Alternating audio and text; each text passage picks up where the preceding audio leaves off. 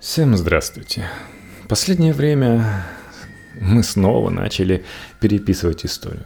Пусть даже не на официальном уровне, но путем вбросов в различные СМИ, чтобы у людей зародилось сомнение, ну, знаете, еще память у людей коротка, то, что они помнили 10 лет назад, те подробности, которые мы рассказывали, испарились. Теперь они просто верят тому, что им рассказывают. Главное еще составить такую красивую историю, чтобы вам понравилось. Некоторые используют термин нарративного рабства, когда мы выбираем те версии событий, которые нам нравятся. Ну и зачем же копать глубже? Можно даже использовать заезженные пластинки. Все равно мало кто их помнит.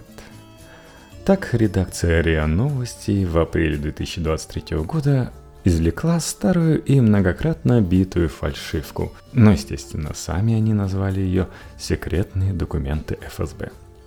Показания солдата вермахта Арно Дюре. Еще в 1947 году попавший в советский плен немец утверждал, что якобы участвовал под Смоленском в убийствах польских военнопленных. Получалось это у него скверно. В нужные моменты Дюре откровенно валял дурака – доводя свои признания до абсурда. Советские власти сами не рискнули вести пленника в Нюрнберг, где тому изначально полагалось презентовать советский взгляд на события. Правда, Дюре, за которым тянулся шлейф реальных военных преступлений, сохранили жизнь. В 1954 году ему позволили репатриацию. В Германии ветеран гитлеровской армии уже не юлил и прямо признал – что Катынские откровения из него выбил следователь. С учетом этого бэкграунда попытка РИА Новостей такая себе. Но инициатива вписывается в отчетливый тренд последних лет. Главное сообщать, что не все так однозначно. Ретроспективно все это выглядит звеньями одной цепи. Сначала совершить бессмысленно жуткое преступление и нелепо на нем попасться. Затем навалить как можно больше лжи – притом разный. Внушить ее себе, а всех несогласных объявить предателями. О чем я чуть позже расскажу. Ну а потом повторять и повторять снова.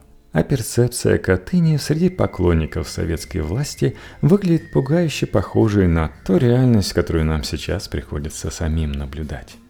Давайте вспомним, когда мир впервые заговорил о Катынской трагедии. Ночь на 1 мая аж 1943 года. Небо над Восточной Европой. В генерал-губернаторство, захваченную нацистами Польшу, возвращался грузовой самолет Люфтваффе. На его борту находились не ящики с оружием, боеприпасами или консервами. В польский Белосток, со все еще удерживаемой немцами русской Смоленщиной, он доставлял 12 мужчин. Не рассерженных, а смертельно уставших или точнее уставших от картин смерти. Одним из них был 33-летний датчанин Хельги Трамсон. Трамсона с попутчиками, людьми разных национальностей, судеб и убеждений объединяла профессия. Все они работали судебными медиками в своих странах, оккупированных или дружественных Германии во Вторую мировую. Исключением служил один доктор Франсуа Навиль из нейтральной Швейцарии. Каждого из специалистов Третий рейх посчитал достойным для неожиданной миссии – расследовать военное преступление. 12 апреля 1943 года немецкие солдаты в Смоленской области нашли массовое захоронение вблизи села Катынь. Местные жители давно толковали, что там покоятся тела тысячи расстрелянных поляков.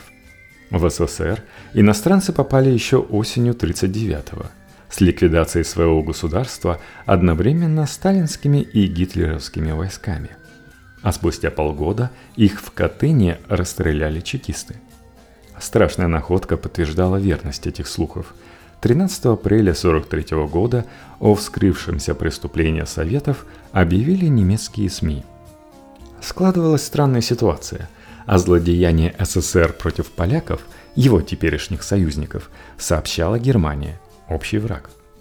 Далеко не все в Европе верили нацистам, зная, сколько зла они сами причинили другим странам, прежде всего той же Польше. Тогда гитлеровцы пошли на беспрецедентный для любой диктатуры шаг. С подачи рейхминистра пропаганды Йосефа Геббельса режим объявил, что создает независимую международную комиссию. Дескать, пусть мэтры патологической анатомии из разных стран соберутся в Катыни и сами зафиксируют, поймут, что там орудовали именно большевики. В число экспертов вошел и датчанин Трампсон – прозектор Института судебной медицины в Копенгагене. Скандинав, будучи убежденным антифашистом и участником сопротивления, поначалу не сомневался, что речь идет о гнусном цирке. Нацисты попросту используют его коллег из других стран для сокрытия собственного преступления. Лучше поступить как француз Кастеда – того лететь в Россию принуждали вишистские власти, и находчивый медик в последний момент ловко разыграл аппендицит. Надо сказать, что в ревизионистской литературе часто встречается ложная версия, что Кастеда до коты не добрался и якобы вскрыл мнимый немецкий подлог. Поэтому не подписал финальное заключение. Но Трампсон на Смоленщину все же поехал. Парадоксально, что настояли как раз товарищи по сопротивлению – Командированному врачу подпольщики поручили ряд курьерских заданий на пути в оккупированную часть Советского Союза. А уже на месте датчанин изумился снова. Оказалось, нацисты ни в чем не врали. Международная комиссия вскрывала один могильник за другим, и везде обнаруживались одни и те же детали. Способ убийства – пущенная в затылок пуля. При этом руки у многих жертв были связаны. Классический почерк советской госбезопасности. Найденные на телах письма, газеты и другие документы датировались не позднее, чем апрелем 1940 года, когда до нападения немцев на СССР оставалось еще более года. Часто попадались самодельные табакерки, портсигары и мундштуки с вырезанными 1939 и 1940, и ни одного с 1941. Большинство тел несчастных мумифицировались из-за особенностей местной почвы. На некоторых попадались раны от штыка, советского четырехгранного, а не германского плоского. Немцы вели себя настолько уверенно, что не скрывали свою невольную причастность к убийству, ведь поляков расстреляли пулями калибра 7,65 мм германского производства. Поначалу эта деталь сильно смущала того же Геббельса – но потом нацисты махнули рукой. Ведь конкретно их режим не нес здесь никакой ответственности, и они это знали. Немецкие патроны в СССР крупными партиями поставляли еще в 20-е годы демократы из Веймарской республики. Между обнаружением братских могил и прилетом комиссии прошло всего две недели. Сомнительно, что немцы и местные коллаборанты успели бы за такой срок устроить столь масштабный подлог – тем более, что некоторые ямы с трупами скрыли прямо на глазах у иностранных докторов. Сделанные открытия, показания местных жителей и другие нюансы привели случайных товарищей из 12 стран к одинаковым выводам. Большинство врачей были вполне аполитичны, ведь некоторые открыто разделяли пронацистские убеждения, как венгер Ференс Оршош или нидерландец Герман де Бурле – но на подоплеку Катынской трагедии все смотрели одинаково. Здесь явно убивали весной 40 -го года, до немецкой оккупации, притом типично чекистскими методами. Вся дюжина врачей без проволочек подписала соответствующее итоговое заключение. Трамсону эта подпись отозвалась на всю жизнь.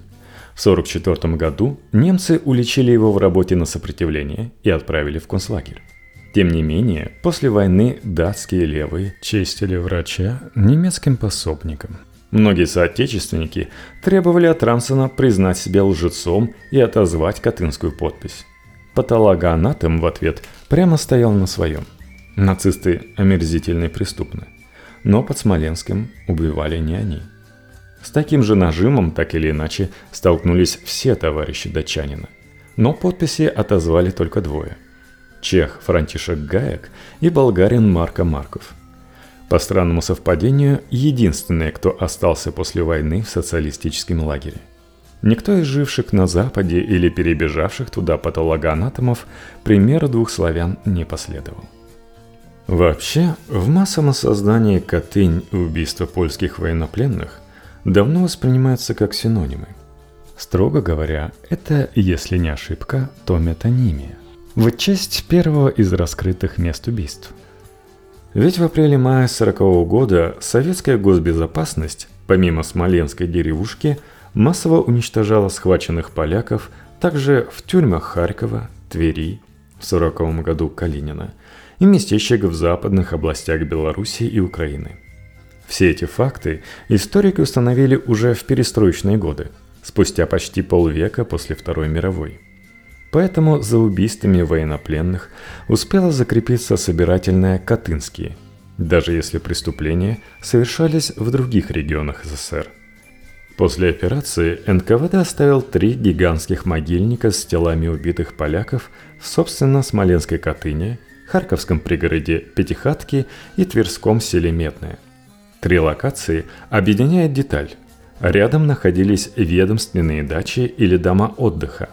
Закапывать казненных именно в таких местах вошло у чекистов в обычай во времена Большого террора – Последующие поколения сотрудников госбезопасности поправляли здоровье, жарили шашлыки и отмечали праздники буквально поверх тысяч трупов, о чем вряд ли могли не знать.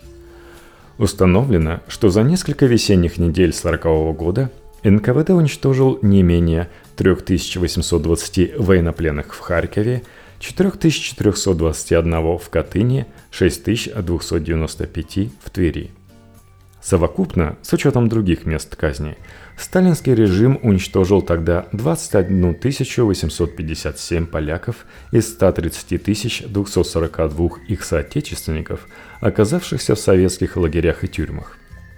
Убивали не одних армейских офицеров и полицейских, но и рядовых солдат, чиновников, священников, земледельцев вместе с людьми иных профессий и социального статуса – над юридическим обоснованием бойня режим сильно не заморачивался. В феврале 1940 года чекисты пришли к выводу, что наиболее опасную часть пленных было бы слишком легкомысленно перенаправить в условную Коми или на Колыму. Их надо именно уничтожить.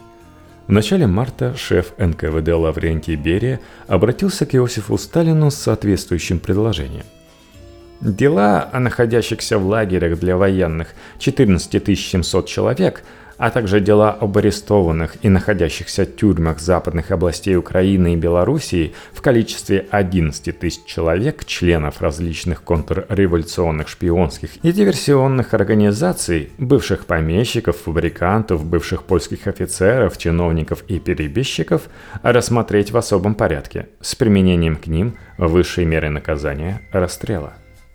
Уже 5 марта диктатор и его политбюро одобрили эту идею. Причем Сталин подчеркнул, что рассмотреть дела поляков следует без вызова арестованных и без предъявления обвинения. Постановление об окончании следствия и обвинительного заключения. Режим изначально санкционировал именно массовое убийство, а не хоть сколько-нибудь отягощенное нормами закона разбирательства.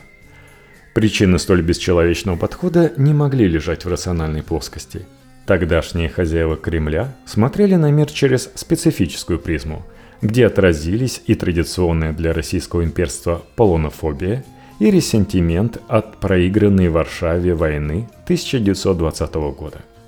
То есть, с одной стороны, соседнее государство выглядело чем-то по умолчанию враждебным в силу одного своего существования.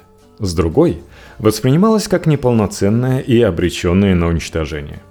Емче всех эту концепцию выразил нарком иностранных дел Вячеслав Молотов. Правящие круги Польши немало кичились прочностью своего государства и мощью своей армии. Однако оказалось достаточным короткого удара по Польше со стороны сперва германской армии, а затем Красной армии, чтобы ничего не осталось от этого уродливого детища Версальского договора – Молотов здесь нисколько не оригинальничал. Пережившие лагеря и ссылки поляки потом вспоминали, как в начале 1940-х чуть ли не каждый представитель власти наставлял, что их республика исчезла навсегда, и ее бывшим гражданам следует с этим смириться. Чтобы уродливое детище никогда не возродилось в прежнем виде, казалось необходимым последовательно истребить самих носителей идеи независимой самостоятельной Польши.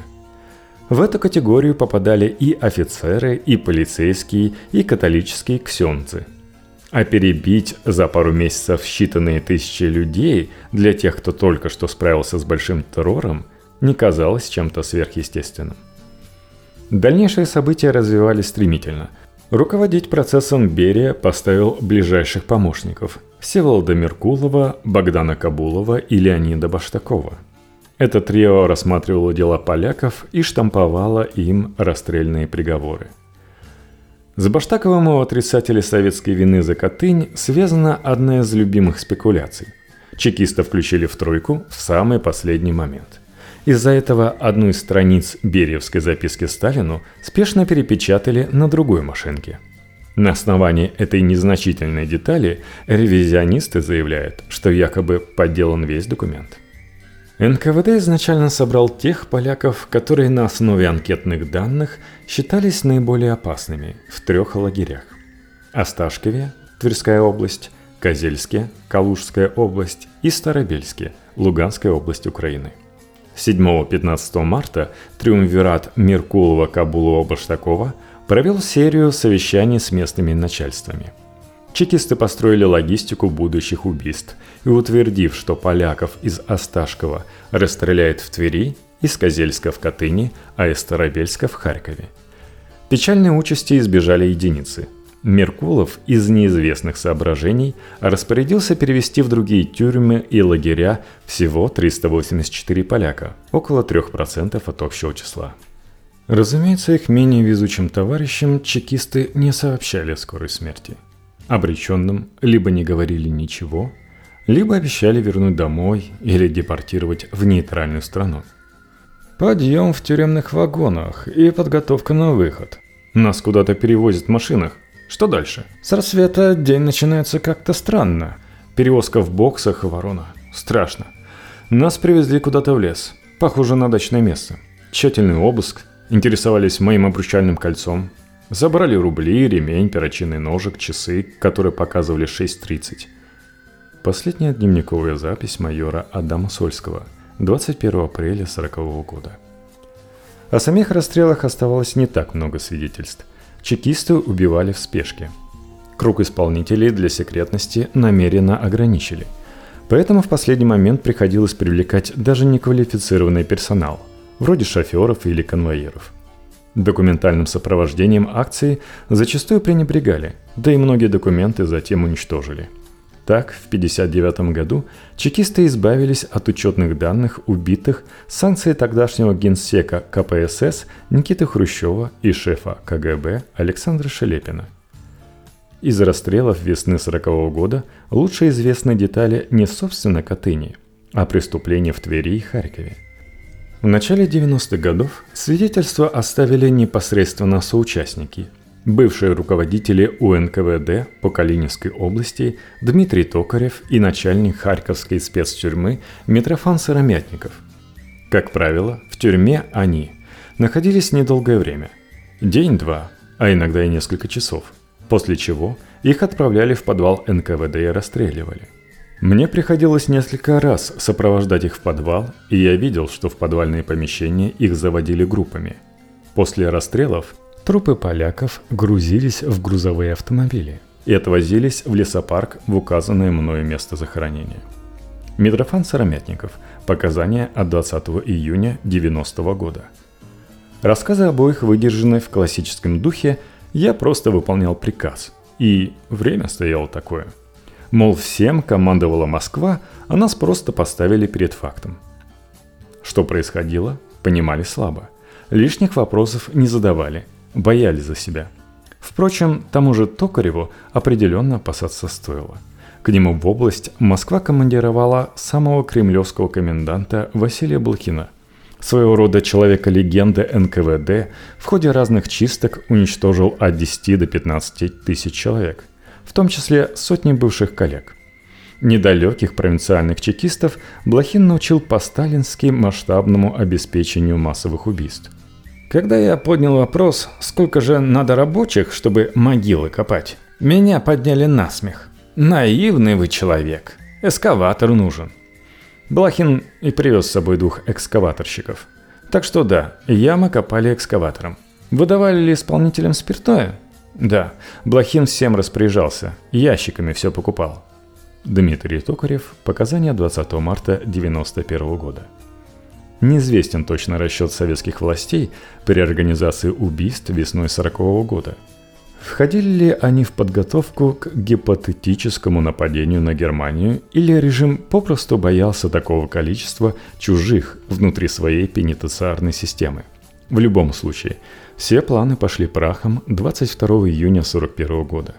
Сталин и его окружение вынужденно импровизировали, отыгрывая назад – 30 июля 1941 года в Лондоне представители СССР и польского эмигрантского правительства подписали соглашение Сикорского-Майского. Москва этим договором восстановила существовавшие до 17 сентября 1939 года международные реалии, признавая право Польши на существование.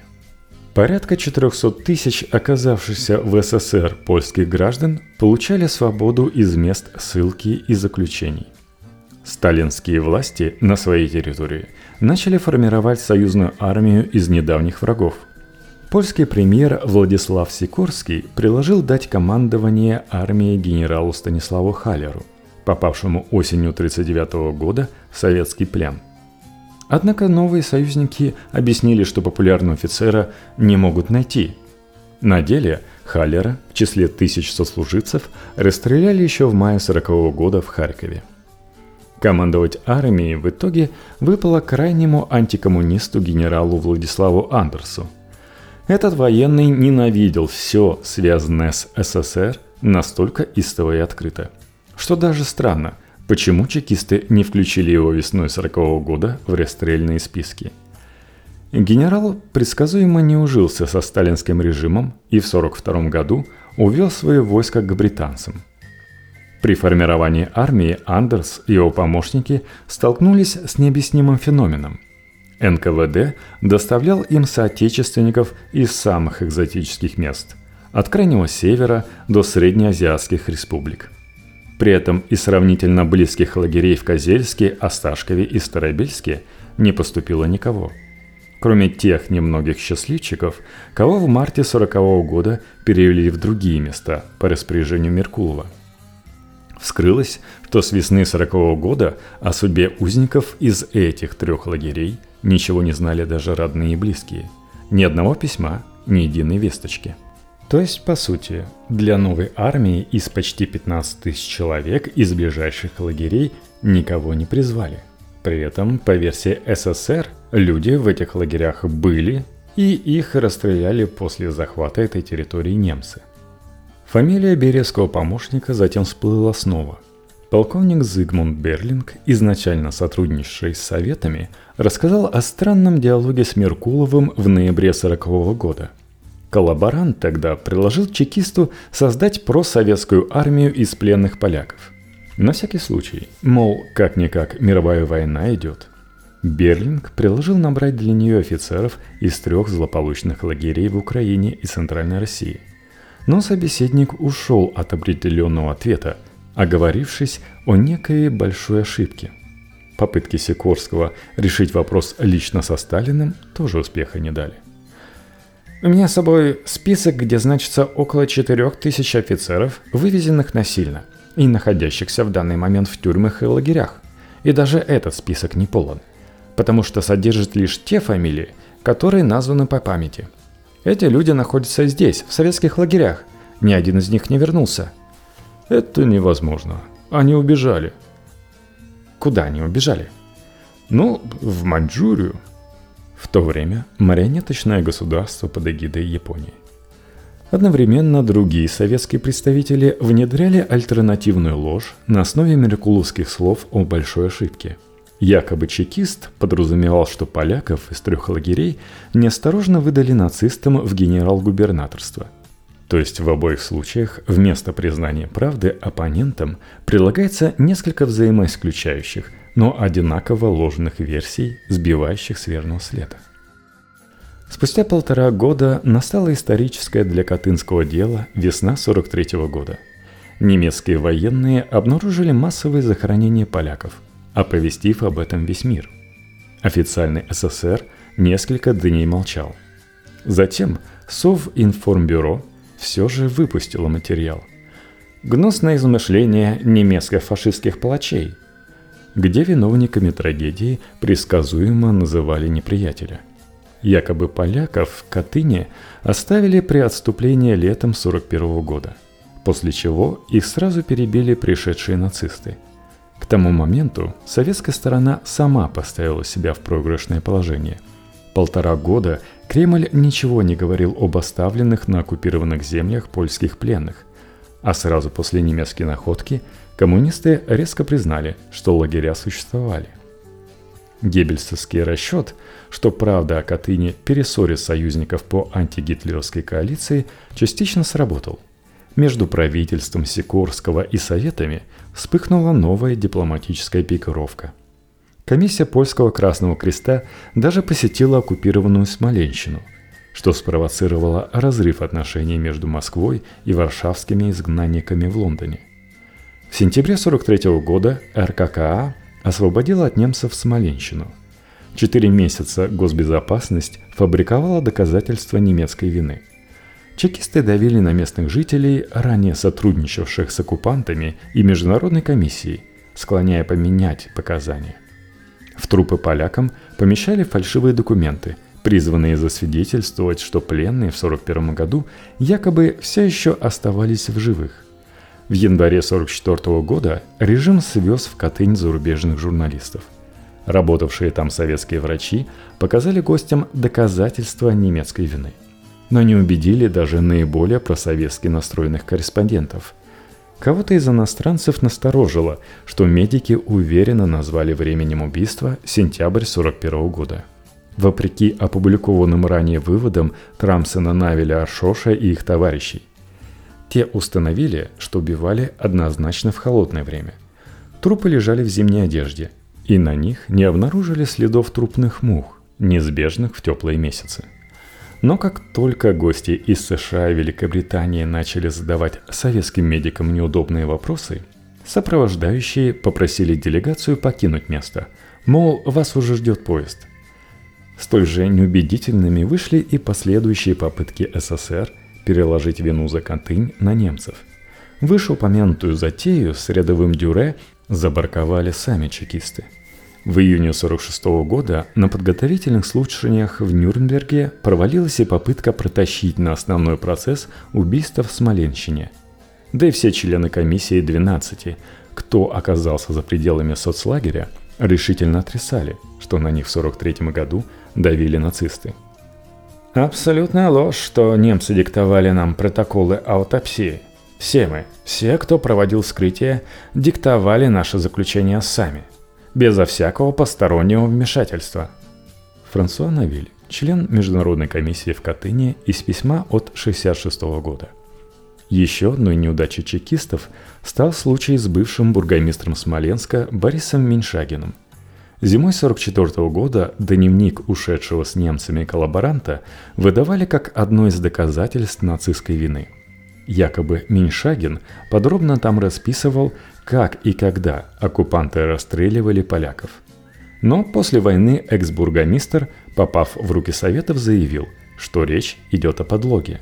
Ничего такого он не писал, и ни о каких убийствах пленных именно немцами не слышал. Меньшагин понимал, что на кону стоит его будущее, и все равно не отказался от своих слов. За сотрудничество с врагом упрямый коллаборационист в итоге получил 25 лет тюрьмы, но так и не подтвердил советскую версию трагедии. 13 апреля 1990 года СССР официально признал свою вину за массовые убийства польских граждан полувековой давности. В 1991 году теория о немецкой вине стала окончательным абсурдом – Тогда советская и польская прокуратуры вскрыли захоронение в Тверском Медном. В годы войны село и его окрестности лишь несколько дней служили прифронтовой зоной. Полноценной оккупации вермахт здесь не устанавливал и возможности устроить столь массовое убийство не имел. Тем не менее, в последние 10-15 лет отрицание вины за Катынь вперемешку с оправданием преступления приобрело характер ползучего тренда. Даже в вполне себе официальном заявлении в 2010 году бывший премьер-министром Владимир Путин заявил, что это была месть за мифическое истребление поляками советских военнопленных в 1920 году. Ту войну, напомню, Польша выиграла и получила от СССР контрибуцию и территории –